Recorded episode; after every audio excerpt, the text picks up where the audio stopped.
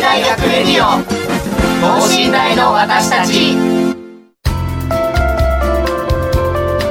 この番組では神戸大学でのキャンパスライフ受験エピソードなど学生パーソナリティが生の声をお届けしていきます。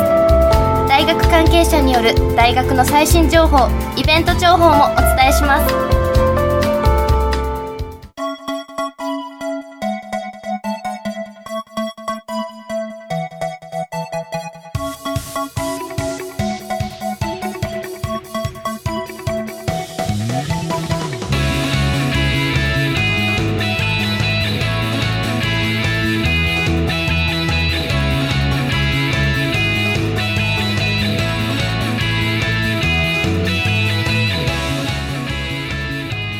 皆さんこんばんは。12月の15日夜9時になりました。神戸大学ラジオのお時間です。パーソナリティの国際人間科学部4年宮川亮太郎です。12月も中旬になり年の瀬もいよいよ近づいてきましたね。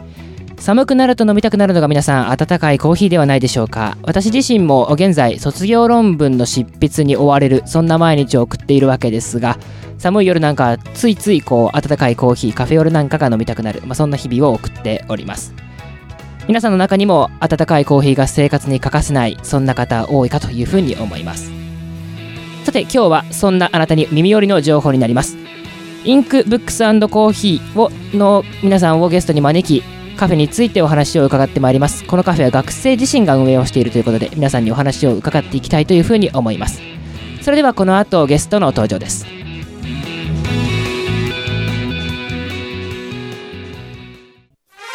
神戸大学レディオ。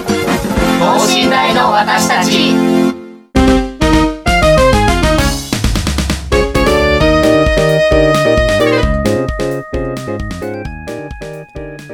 はいということで改めまして本日は学生が運営をしておりますカフェインクブックスコーヒーをテーマにお送りをしてまいります。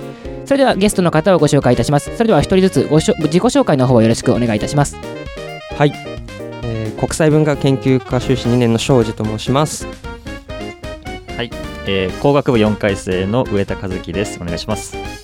国際人間科学部2年生の村上です。お願いします。はいよろしくお願いいたします本日はあ庄司さん上田さん村上さんをインクブックスコーヒーの方からあお招きをしましてお話を伺ってまいりますそれではまずあの皆さんの方から簡単にカフェについてこう自己紹介というかご紹介をいただけますでしょうか？いきなりあの庄司さんが振られてますけど 大丈夫ですか？大丈夫です。はい。お願いします。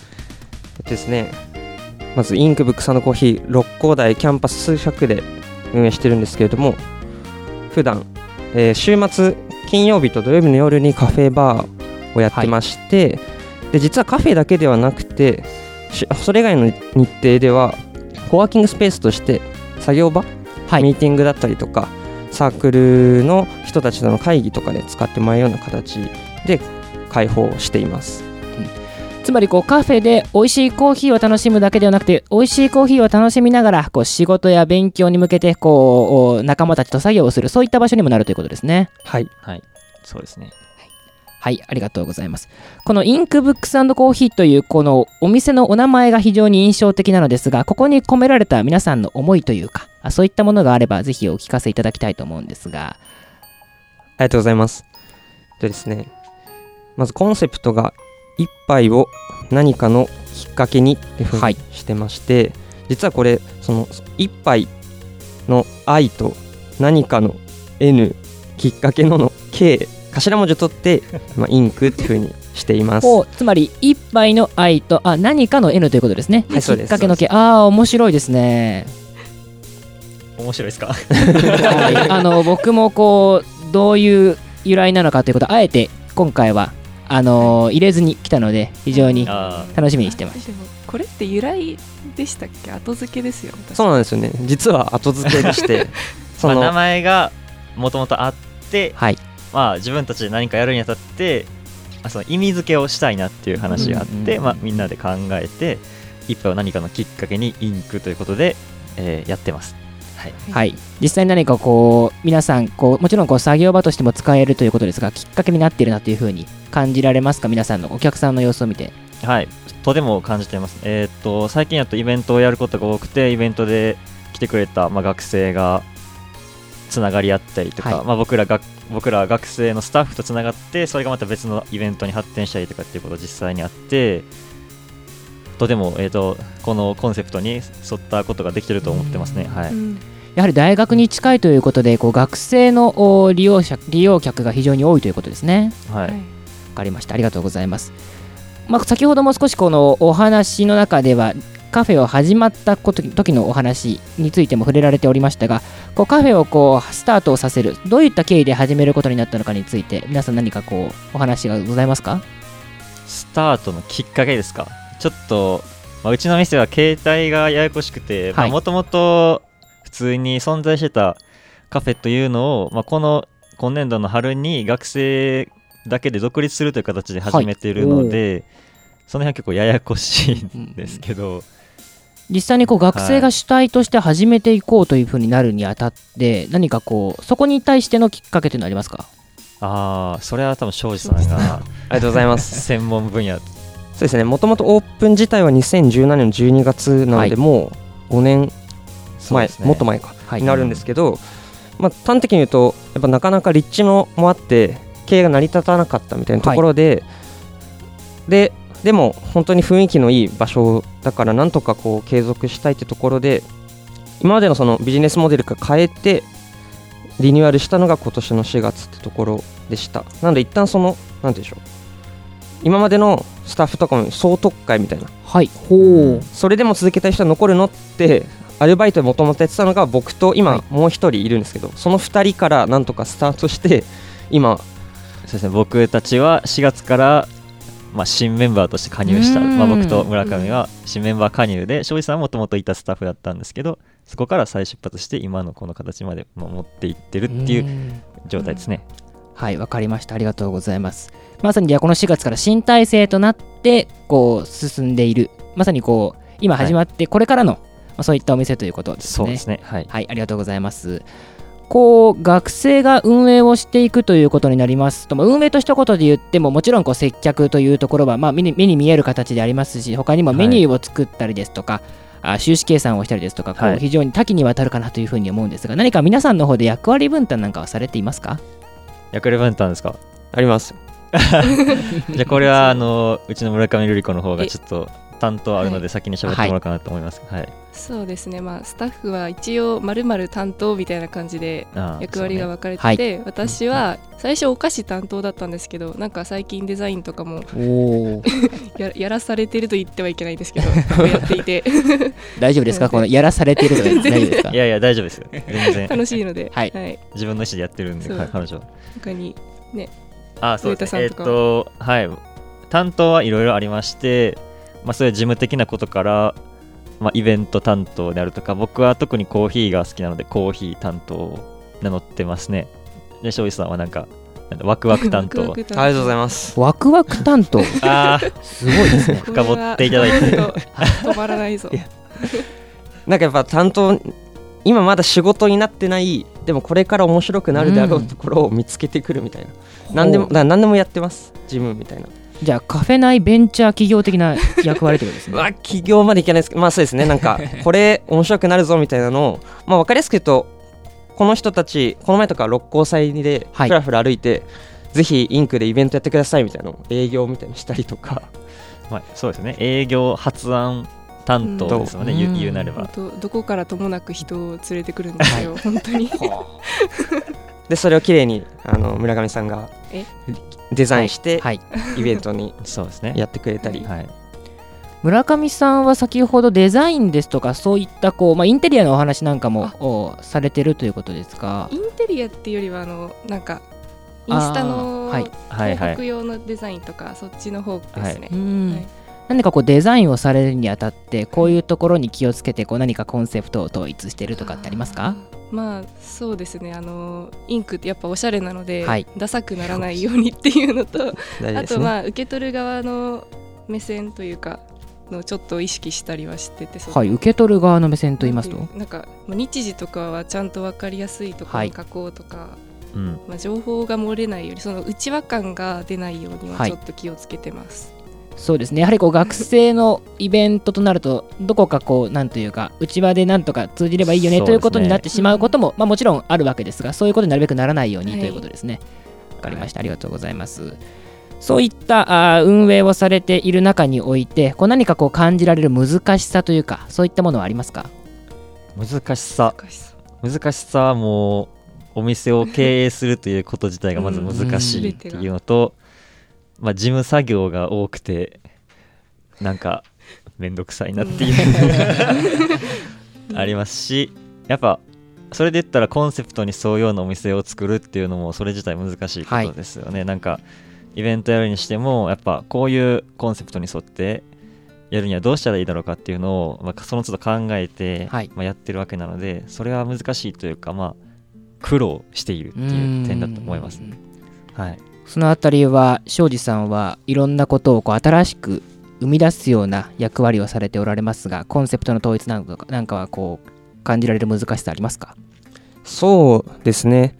なんか僕は、まあ、コンセプトでも今スタッフに共有できてるかなと思ってるんですけど、はい。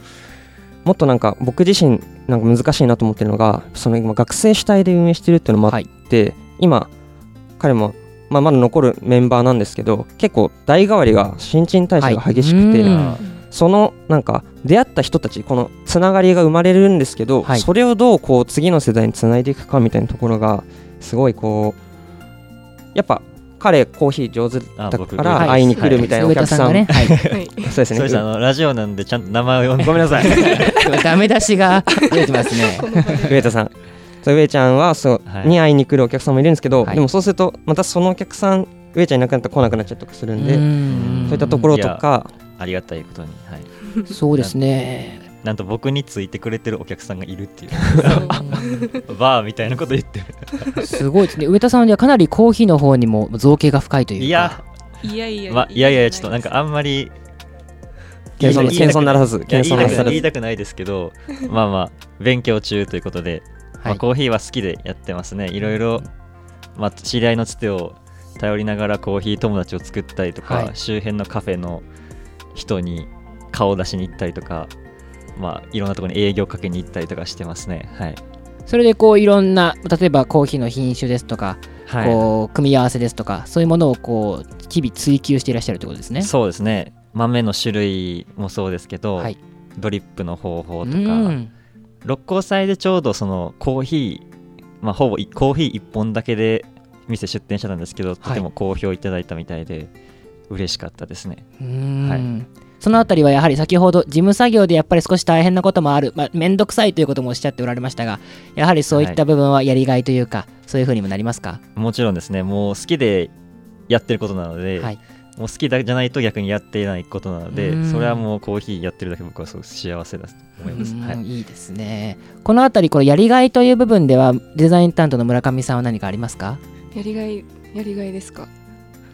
あーまあそうですね。やっぱデザインも私は結構もともと好きだったのでそれ自体が楽しいっていうのと、なんか意外とその目の前にある仕事をするのって結構楽しいなってことにうん。インクに入ってから気づけました。はい 大丈夫ですか？ちょっと顔が、まあ、赤くなってますけど。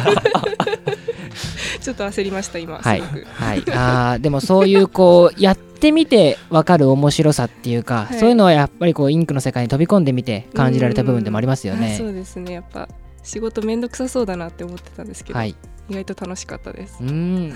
こういうメンバーの声をこうお聞きになってこう、まあ、まさにまあ創業者的な立場でもいらっしゃいますけども庄司さんはどういうふうに感じられますか？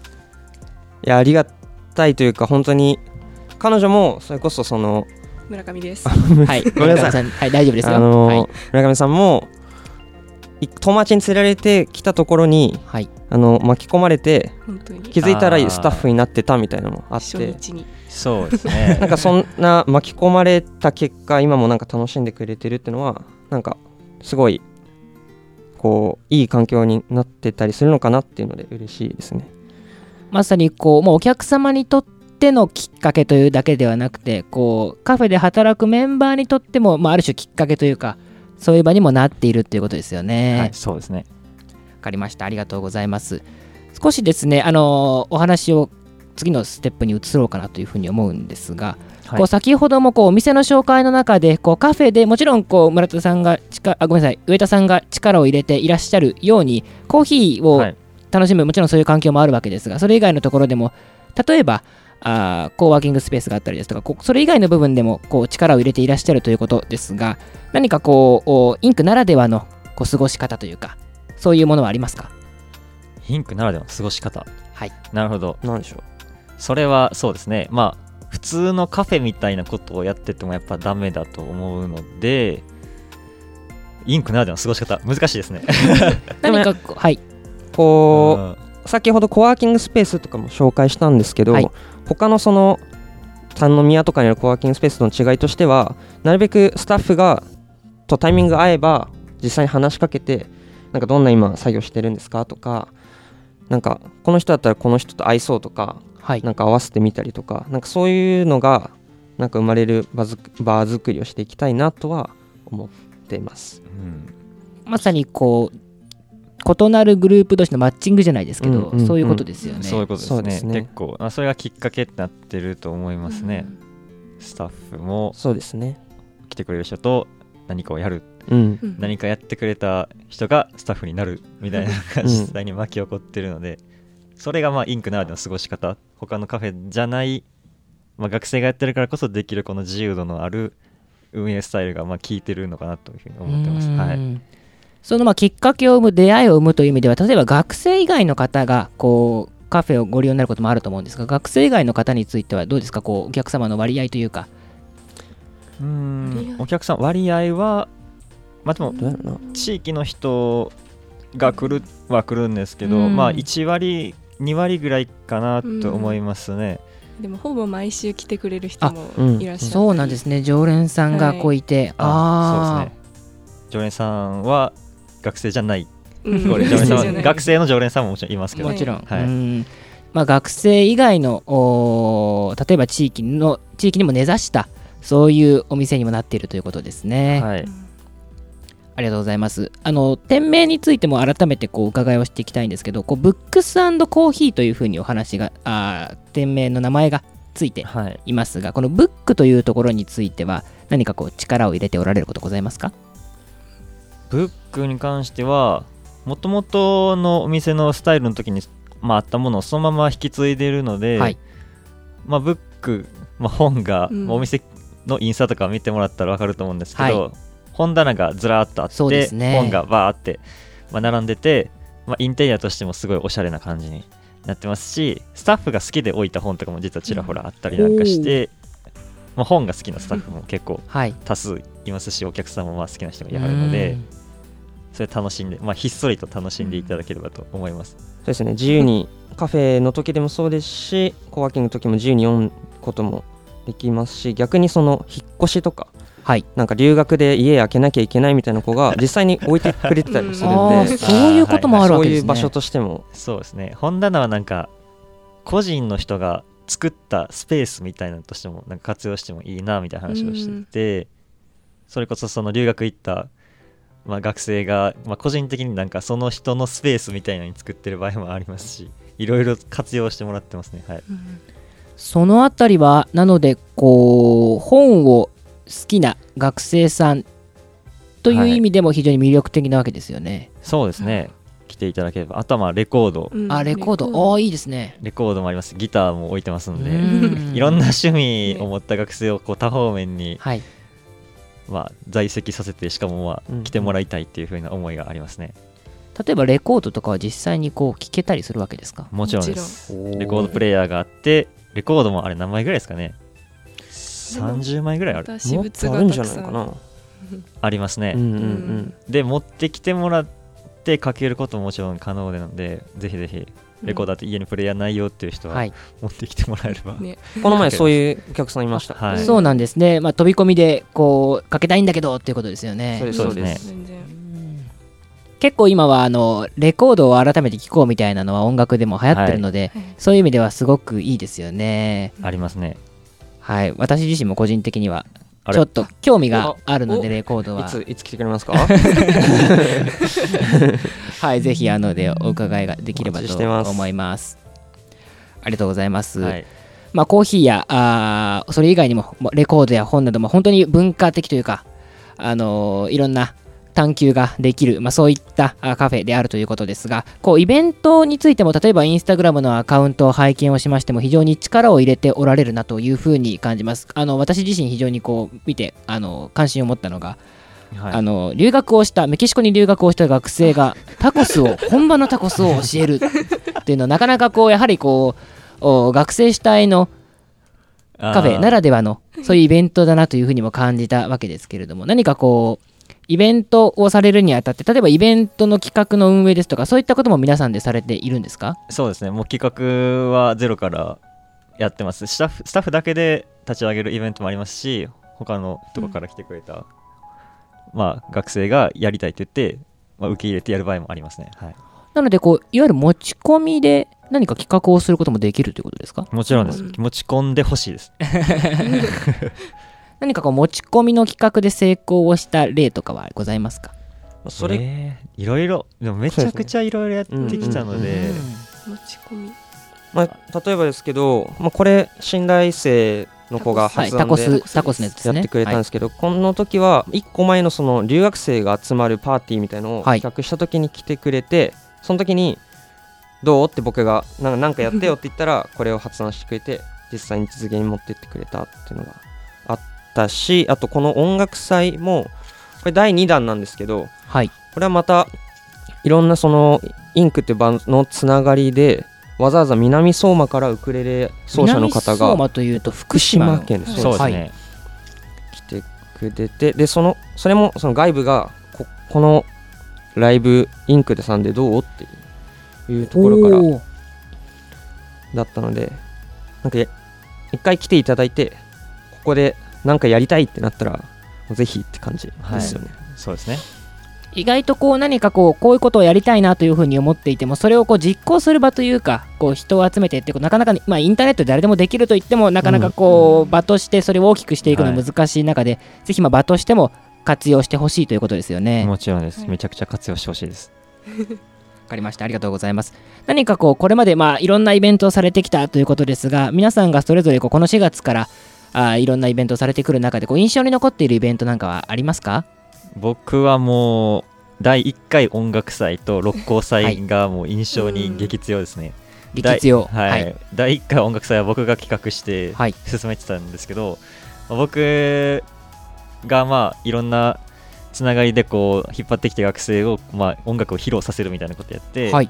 1回目はその、まあ、僕の後輩の友達の、えっと、寝台オケの子に声かけてそのオーケストラの木管三重奏をやってもらったことがあってそれが、まあ、めちゃくちゃ良くて、はい。しかもその場合飛び込ん飛びでマンドリンの人もなんか披露してくれたりとかして、もう場としてはすごい盛り上がって、まあ、僕が企画したのが成功したっていう、まあ、達成感も相まってすごい。印象に残ってますね、六甲祭の方はいかがですか？六甲祭の方はもうとにかく忙しかったですね、本当にうん。本当に忙しかったです 六甲祭ってあんなに盛り上がるんやっていうのを知らなかったんで、はい。まあそんなコーヒー飲む人ってやっぱいるんだなと思ってうん。ポテンシャルを、うん。コーヒーのポテンシャルを感じて、まあ、嬉しかったです、はい。そうですね。特にこう、まあ、私も4年生なのですごくわかるんですが入学した時にねちょうどコロナがね。コロナウイルスのお大流行が始まってしまって4年生の年に初めてまあ全面的なこういわゆるフルキャパでの六甲祭でしたもんね。うんそうですね。僕も4回なんで、はい、これが六甲祭かって思いましたそうですね。わかりました。ありがとうございます。さて、皆様からはあークリスマスや年末に向けても何かイベントですとか告知もあるということですが、皆さん何かこう伝えておきたいんだということがあれば、ぜひよろしくお願いいたします。はいじゃあ庄司さんなんか喋ってくださいよ ありがとうございますもう、まあ、何よりもこれを聞いて知らなかったよって人はぜひあの週末金曜日とそうですね。金曜日と土曜日。うん夜にスタッフが待ってますんで、はい。インスタを見てほしいですね。そうですね。インクブックスコーヒーでぜひインスタグラム検索してください、はい。フォローしてうん。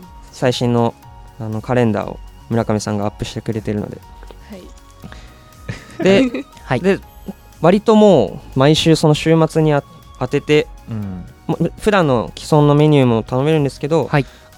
えっ、と日程で言うと23日かな？はい。12月の23日ですね。12月のはい。23日にクリスマスパークリスティーを、マスパーティーですね。で22日がコーヒーですね。あそうですね。こちらあの芦屋のリオコーヒーさんっていう、はい。コーヒー屋さんの代表の方に来ていただいてどういう取り組みをしているのかっていうのを合わせてコーヒーのについてこうディスカッションするっていう会を。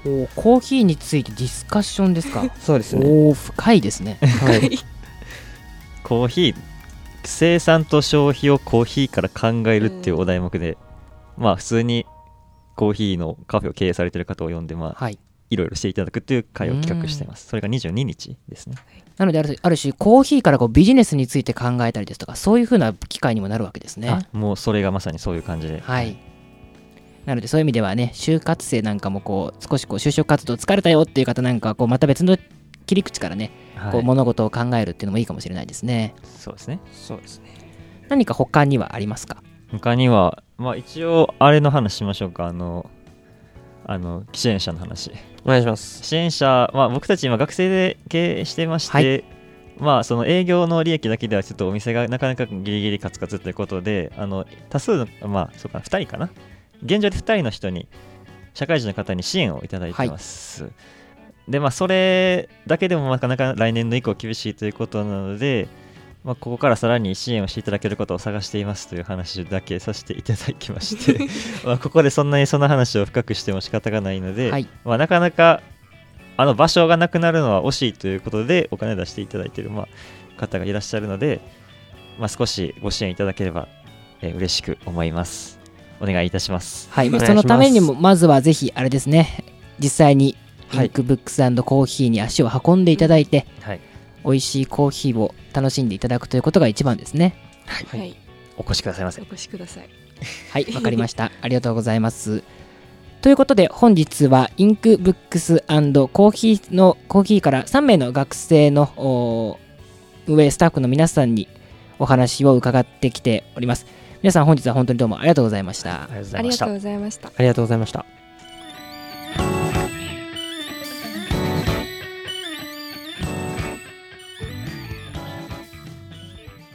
神戸大学レディオ等身大の私たち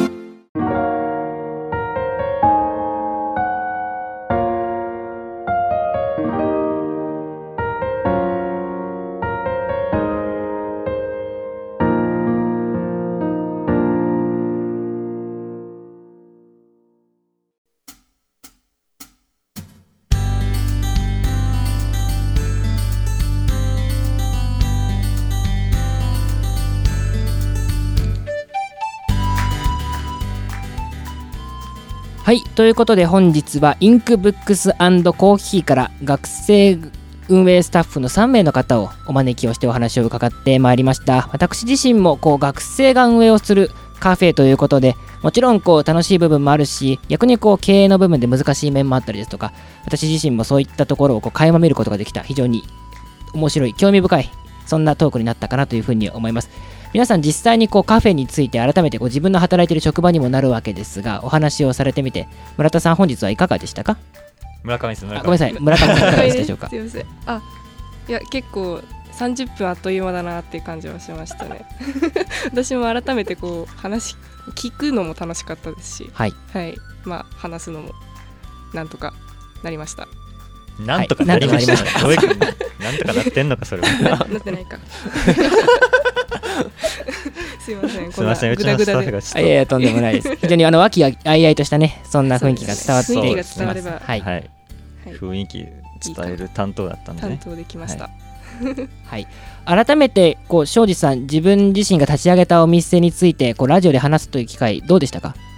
ありがとうございます。なんか僕だけじゃなくてなんか待ってると2人がこう話してくれるみたいのもなんかそれぞれのこうインクの思いとかも聞けて、なんか個人的にはすごい嬉しかったしなんかもっとこういう人が増えたらいいなと思っててさっき言わせちゃったんですけどぜひなんかこの和気あいあいとした雰囲気楽しそうだなとかいいなと思う人はぜひスタッフもすごい募集してるんで、コーヒー詳しくなりたいとかイベントやりたいみたいな人ぜひぜひお待ちしてます。そうですね。はい。あらゆる場所のあらあらゆる人にとってのきっかけになればということですね。はい。はい。ありがとうございます。というわけで本日今週はインクブックスコーヒーをテーマにお送りをしてまいりました。担当は私宮川亮太郎でした。それではまた次回。さようなら